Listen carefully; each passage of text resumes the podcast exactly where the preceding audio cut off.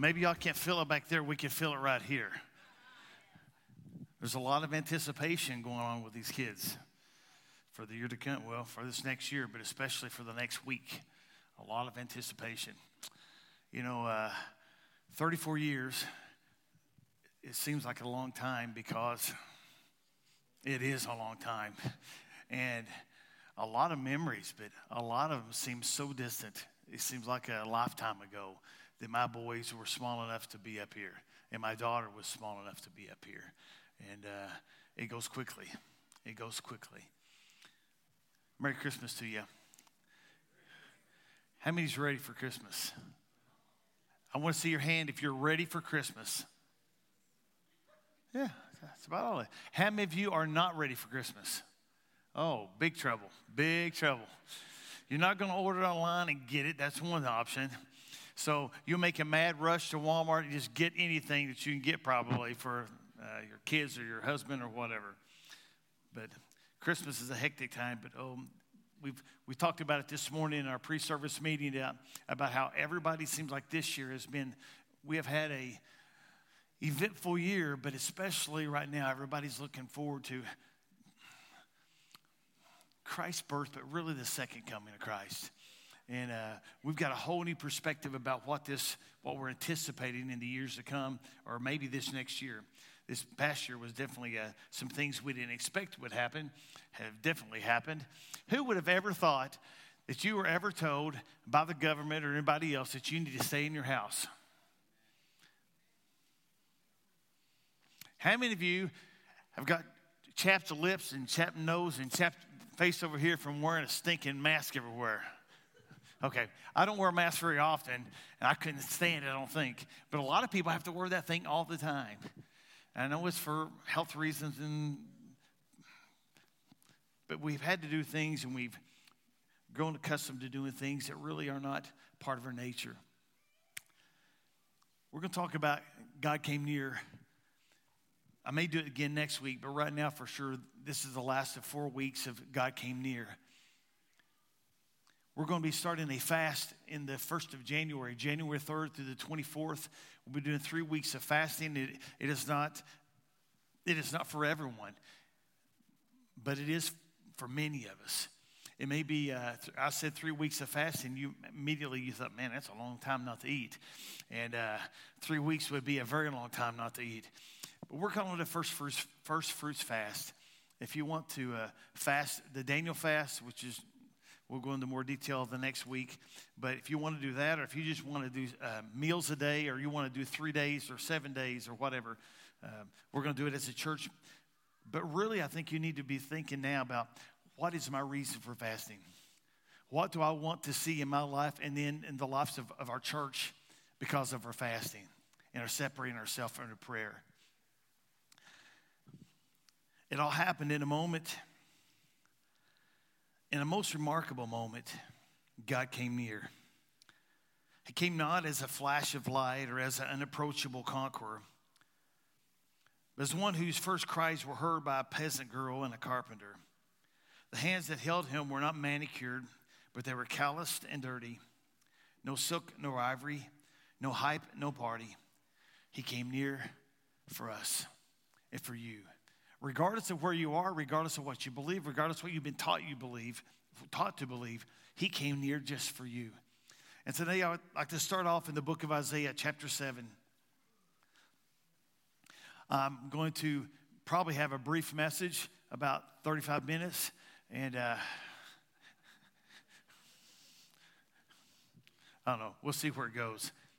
I anticipated a little longer with our kids, and uh, so I prepared like from from 11:30 to 12, and and uh, it'll probably be from 11 to 11:30 or, or less. But I want your attention to go to Isaiah chapter 7.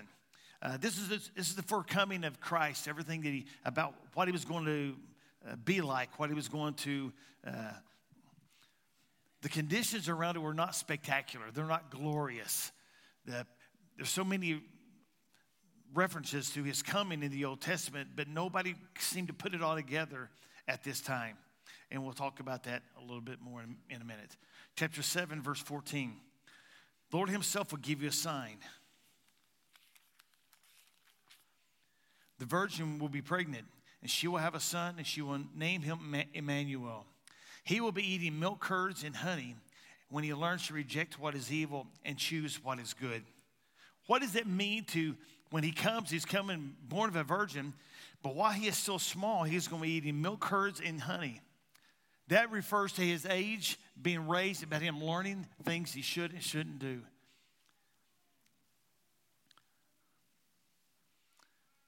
Even when he's small, is learning to differentiate between right and wrong, good and evil. And every one of our lives, every one of us come to some place in our life that we, we recognize there's things that's good to do and things that are not good to do. But he knew things that were going to he was learning things about spiritually about what his position was at a young age.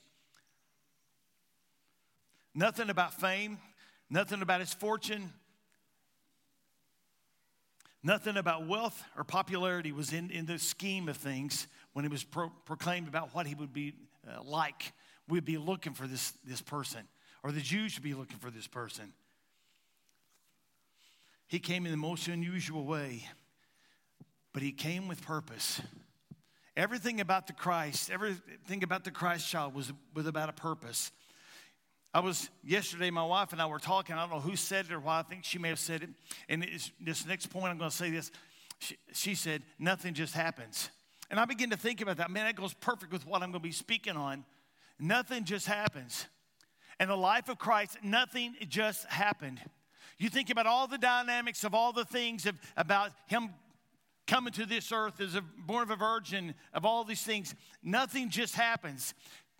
Mary was, of all the women, of all the women at the time, it may not have been multiple millions like nowadays, but it was probably a million women or thousands of women that she, it could have been chosen by God, but He chose Mary. What was it about Mary? What was it? Did she have a certain look? She have a certain build? She have a certain intellect? I'll tell you what it was. She had a certain character about her. There was something particularly about her that God chose her. It wasn't that, that she was marked divinely, that she had a, a, uh, um, a virgin birth herself. She was born of man and woman. She was born like everyone else.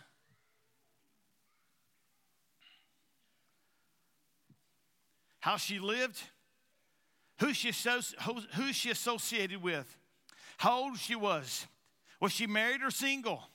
All these things in the, in the calculation of why he chose Mary.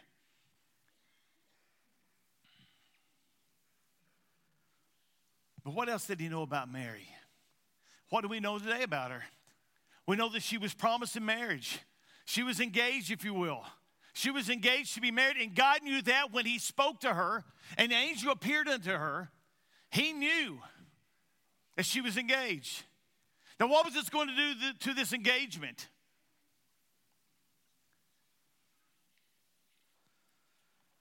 It wasn't by chance that God chose her. Everything, a lot of times we try to just say things happen to random chance, but they don't.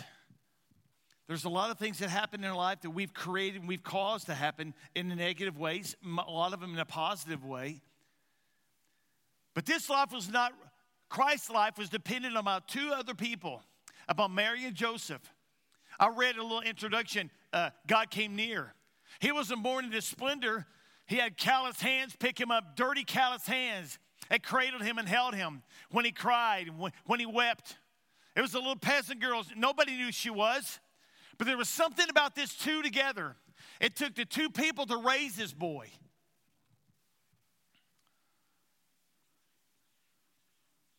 Matthew in chapter 1.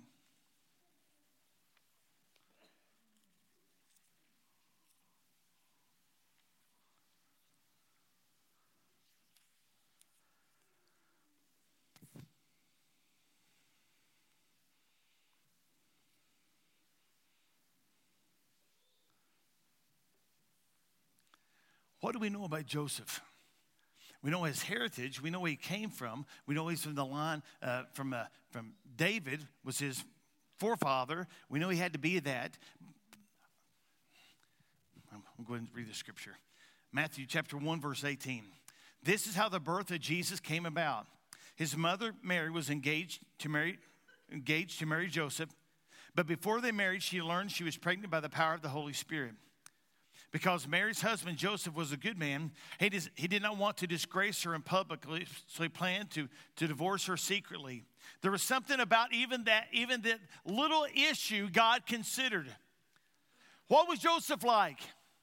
A lot of times we're so focused on Mary, we forget all about Joseph because he isn't referred to later on in, in the life of, of Christ, but except for when he was 12 years old and he was three days away from his family. I want to go there. But there's something unique about Joseph. I'll tell you what, he was more of a man than any of us in here. He was not normal. What can you learn from him? What can you learn from Joseph? What was God entrusting him? He was entrusting him to raise up his child, the Son of God. He chose Mary, yes, we know that, and we talk about Mary, but what about him? What about the dynamic duo of those two together? What if he had not been a follower of the Lord? What if he had not been uh, committed to it, to the law? He never would have taken Jesus to be well, the process when he's eight years old. He took him to the, uh, the temple to be circumcised. And the thing we see about him in the very beginning is that he didn't want to be, he didn't want to take Mary and make her a public example and never want to totally browbeat her and put her down. So he said, I'll just take her and I'll remove her and I'll divorce her privately. I'll withdraw my offer to marry her. He could have involved others. I talk to uh, young couples when they're going to get married. I tell them, don't involve everybody in your marriage. It is your marriage and it is, is yours to protect. Keep certain people at arm's length from your marriage. They don't have any, they don't need to know anything about your marriage. And so this man here, he done the same thing. He kept everybody out, and so he chose to get her divorce. Go to chapter, uh, verse, verse 20. Let me ask you this. What was his opinion of Mary after he found out she came and told him I'm with child? What do you think his opinion of her was? She lied to him. She was dishonest to him. How many other things does she have in her in her past that she hasn't told me? We know that she was young. So maybe his, he felt like he was being deceived the whole time. But yet he had deep feelings for her. In verse 20, while Joseph thought about these things, the angel of the Lord came to him in a dream. And the angel said, Joseph, descendant of David, don't be afraid to take Mary as your wife, because the baby, the baby in, because the baby in her is from the Holy Spirit. She will give birth to a son, and you will name his name Jesus, and he will be he will save his people from their sins. All this happened to bring about what the Lord had said through the prophet. A virgin shall be pregnant, she will have a son, and then we'll name him Emmanuel, which means God with us. So when Joseph woke up, he did what the Lord's angel had told him to do. He took Mary as his wife. One of the things we need to learn about, about Joseph is he was a man who learned how to listen to God. He could have just justified the maybe it was pizza he ate the night before, a bad dream. A lot of people told me lately they have these dreams about things, and some of them make sense, some of them don't. But sometimes we just have dreams for whatever. He could have just wrote this off the same way we do many times when we dream, but he took it to heart.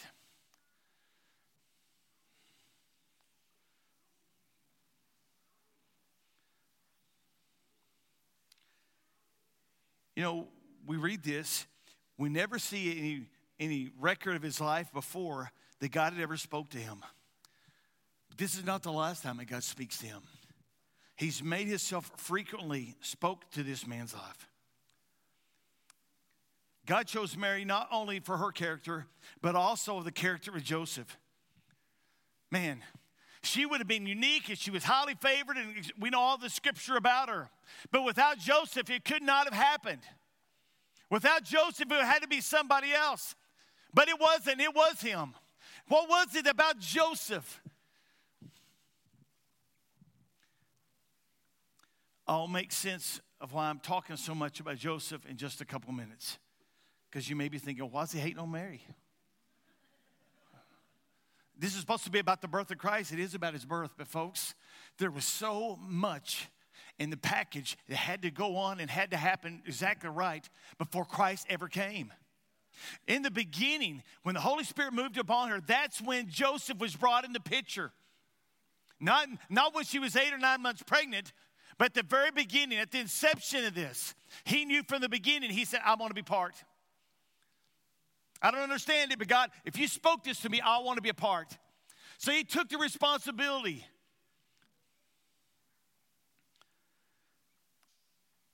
What was God looking for in a father? Man, from a grandparent's perspective, what would I look for in a father? For every one of my grandkids. What is it? I want them to be exceptional. I want them to have character that is unblemished. I wouldn't have any reservations about anything that they do because I know that they would do what's right. And that's exactly how God was viewing him. He had a, he had a good relationship with the Lord. One that would raise his son with the same character. I do believe that Jesus is divinely God, but divinely man. And he was influenced by men and by God. When he was 12 years old, I will tell you, when he was 12 years old, he was in the temple being taught. Every boy was getting caught up in things, and but man, three days. They traveled home for about three days, and or a day and a half, and a day and a half back, and and then he goes, "Don't you know, know that I have to be about my father's business?" And that's really profound and really cool. But Joseph had to handle him, handle himself right. a man, Joseph, one that would raise his son to respect the law, and he respected the law. Um, one that would taught his son how to be a man. And I'm so glad he taught him how to be a man because he taught him how to work. He taught him how to be responsible. In chapter 2 of Luke, we don't have to go there, but in chapter 2 of Luke, he even went out of his way to take him to the temple. And there he met Simeon. That's another story. We've always been drawn to Mary because her selection as a mother. But there's a whole lot, there's a whole another fact about Joseph that we don't think about the character that he represented. Luke chapter 2.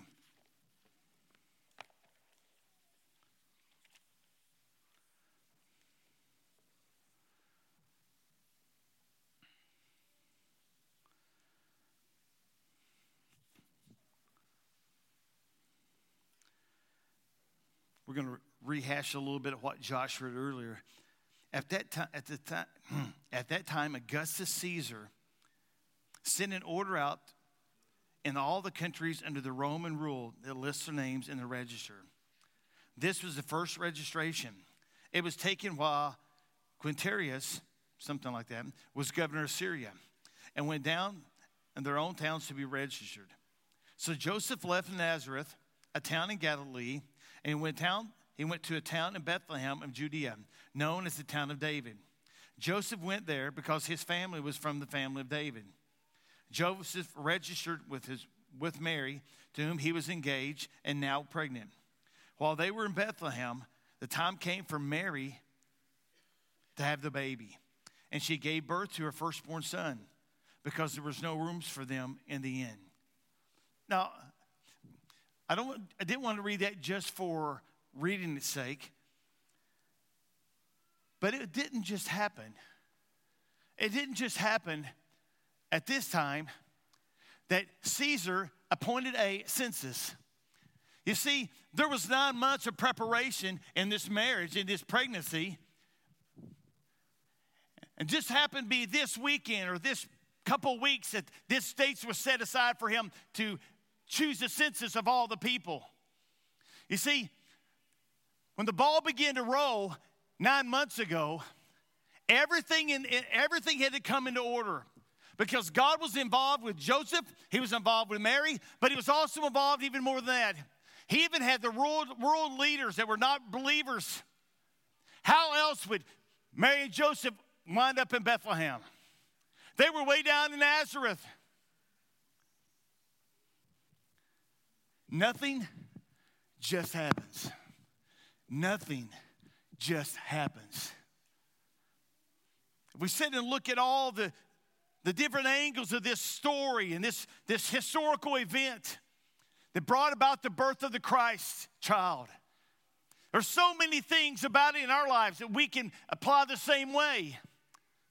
How many things have we done in our life and, and God has been orchestrating and working in your life? Now, mind you, we're not as important as Christ and, in this scenario here, but you're very important to Him.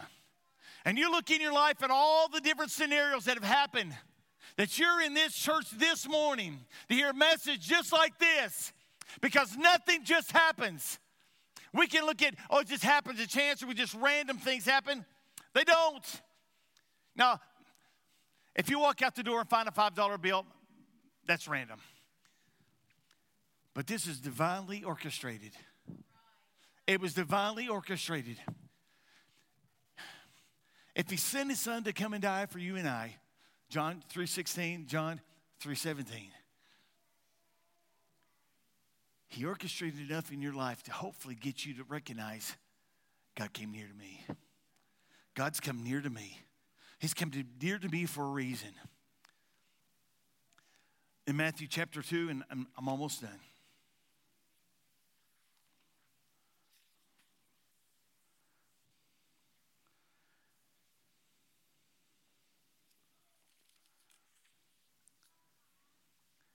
After the angel of the Lord came to Joseph in a dream, said, Get up, take the child and his mother, and escape to Egypt. Verse 13.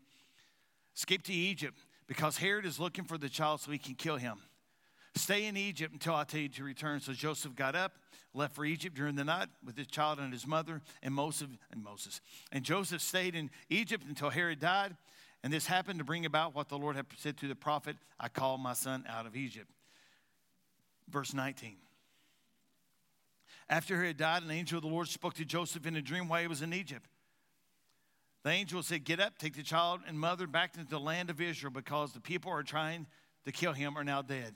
So Joseph took the child and his mother and went to Israel. I'm going to stop there.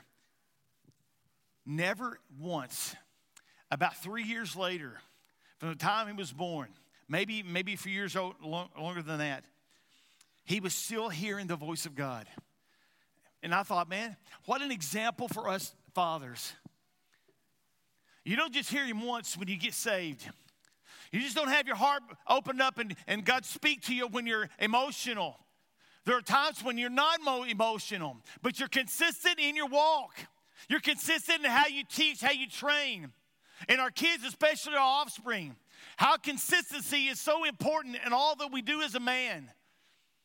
Mary we know the sacrifices she made, and we know later she watched her son sacrificed upon the cross.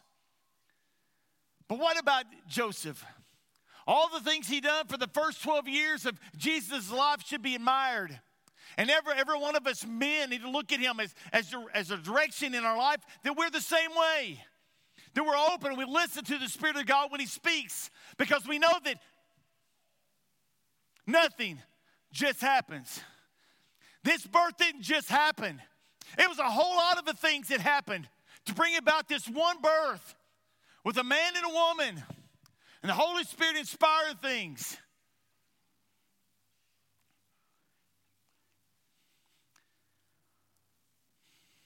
The importance of a listening dad. The importance of a listening father. I want you to go to Judges in chapter 2, if you would.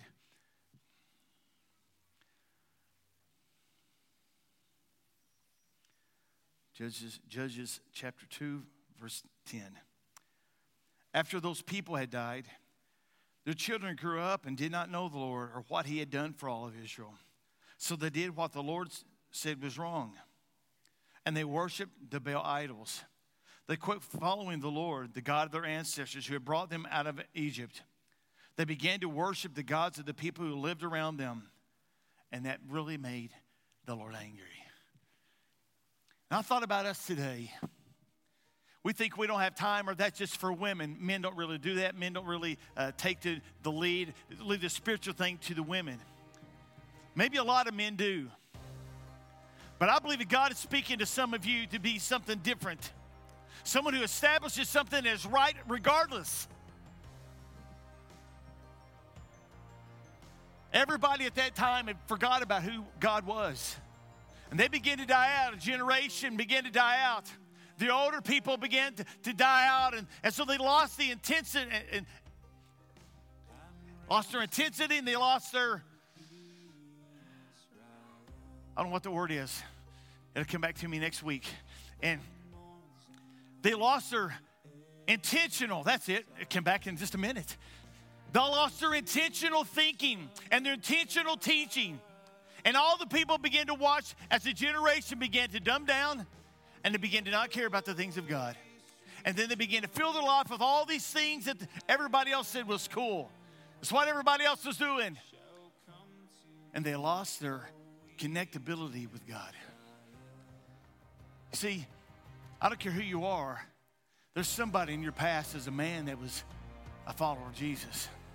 There was somebody in your past that was a follower of everything that he represented, what he done. He just held dear to your heart.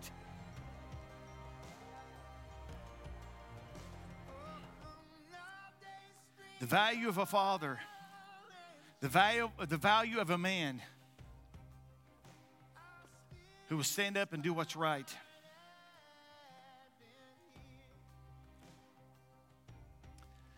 If this generation drops the ball, I've tried to establish something within the kids, my kids' lives. But if Layton and Tyson and, and Alana, it's great to have her here this morning. But if they don't teach it to their offspring, if they don't, they become just like these people in Judges. They forgot what God had done because He didn't do it enough or didn't do it on their schedule. They just lessen and lessen and lessen their dependence on Him. But I'll tell you something. The last scripture in the, in the Old Testament, Malachi chapter 4, the last scriptures represent everything that Christ represented. Why He came to this earth. Why God prepared such a, a unique scenario with Joseph and Mary. And the, and the leader of the Roman leader Caesar. There was all these things working together to bring about this Christ child. And in Malachi, if you want to go there, verse 5. But I will send you Elijah the prophet before the great terrifying day of the Lord, the Lord's judgment. Elijah will help parents love their children, and children will love their parents. Otherwise, I will come and put a curse on the land. And I begin to think, oh, well, you got to understand this, this Elijah talks is about Christ. When Christ came, Elijah was, was in the form of everything he, that he represented was just like Elijah. When Christ came, he came for one reason. It's so that we could have right relationship with him. Doesn't matter anything else, right relationship with him. That means being man enough to listen to him being man enough to marry the woman, this is just scenario, marry the person that God spoke to your heart. All these things had to do with listening to God.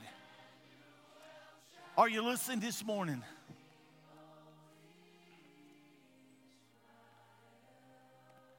Jesus came to restore us all. He came to restore the men to the kids. If you're a woman, or a man. You can take these words and apply them to your life and apply them in your situation. You're supposed to teach your kids, not somebody else. You're supposed to be an example to your kids. You're supposed to teach them how to be a man, how to be a woman, what it means to be a man and to be a woman. Someone who can listen to God when He speaks, and our kids looked at us and they can respect it. They may not always agree, but it is our responsibility to draw the hearts of the kids in the world back to the Father. Want you to bow your heads with me.